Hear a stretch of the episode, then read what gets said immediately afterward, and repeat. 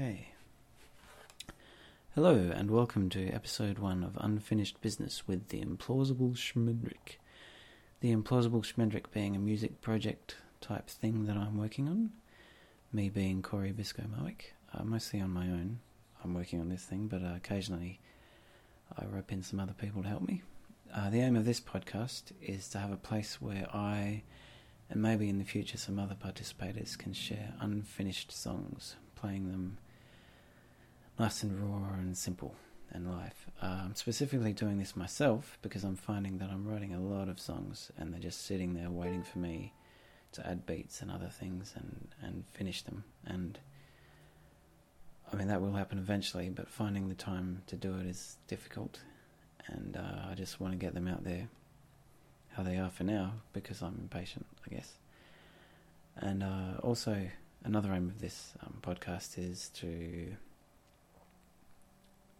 tell you about where the songs I'm playing for you come from, what they mean, as best as I can before I play them, because I really like when other songwriters do this, um, when other artists do this, filmmakers, any kind of artist really, and uh, so I'm going to give it a go.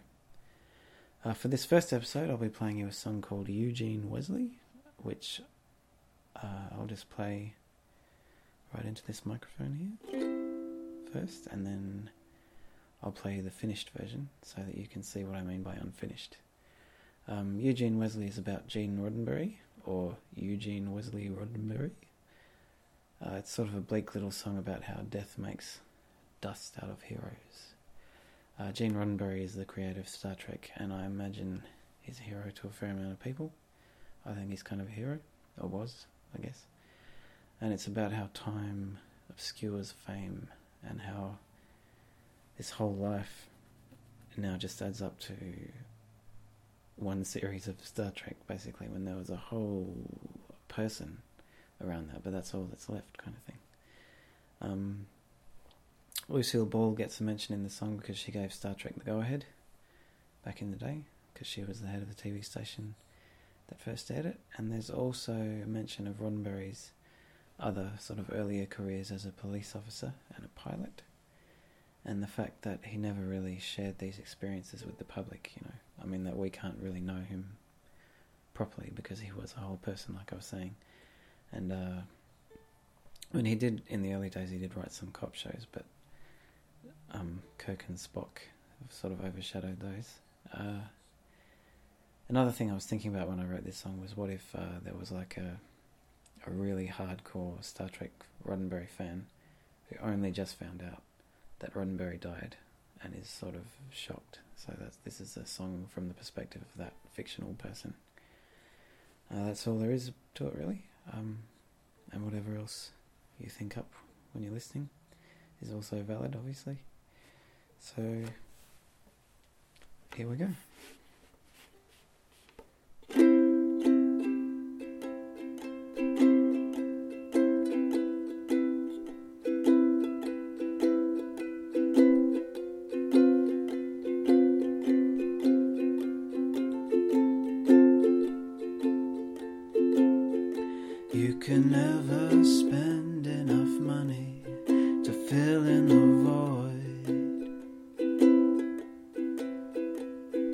Left by the fact that tricorders will never exist.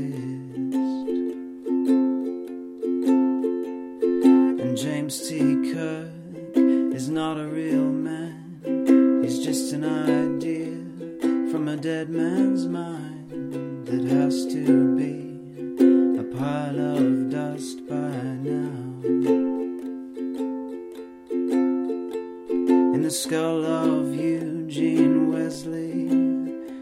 died 1991, which has not been full of stars and stairways for a while, nor contained a single lustful thought about Lucille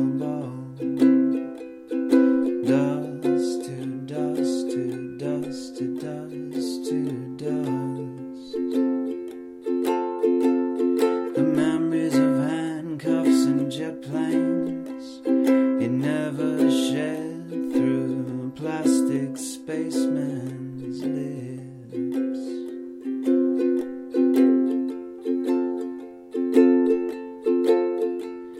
You wish you could butterfly tiny.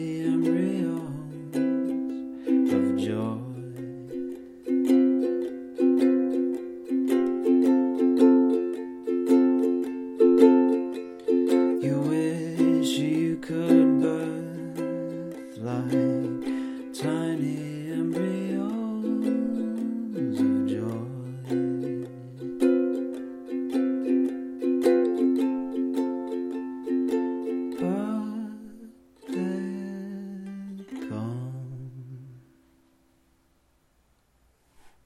Okay, there you go.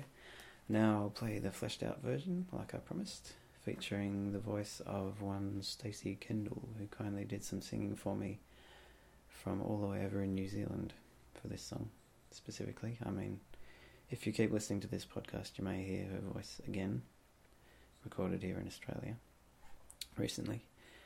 Uh, but anyway, here it is. I'll, I'll say goodbye now and play it for you. Thanks for listening.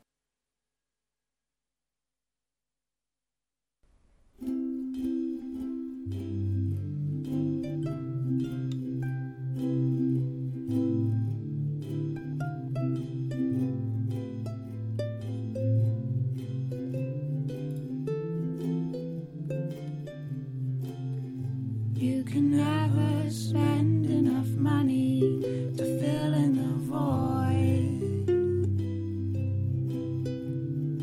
left by the fact that tricorders will never exist. And James T. Kirk is not a real man, he's just an idea from a dead man's mind that has to be a pile of dust by now. In the skull of Eugene Wesley, died 1991. Which has not been full of stars and stairways for a while, nor contained a single lustful thought about Lucille Ball.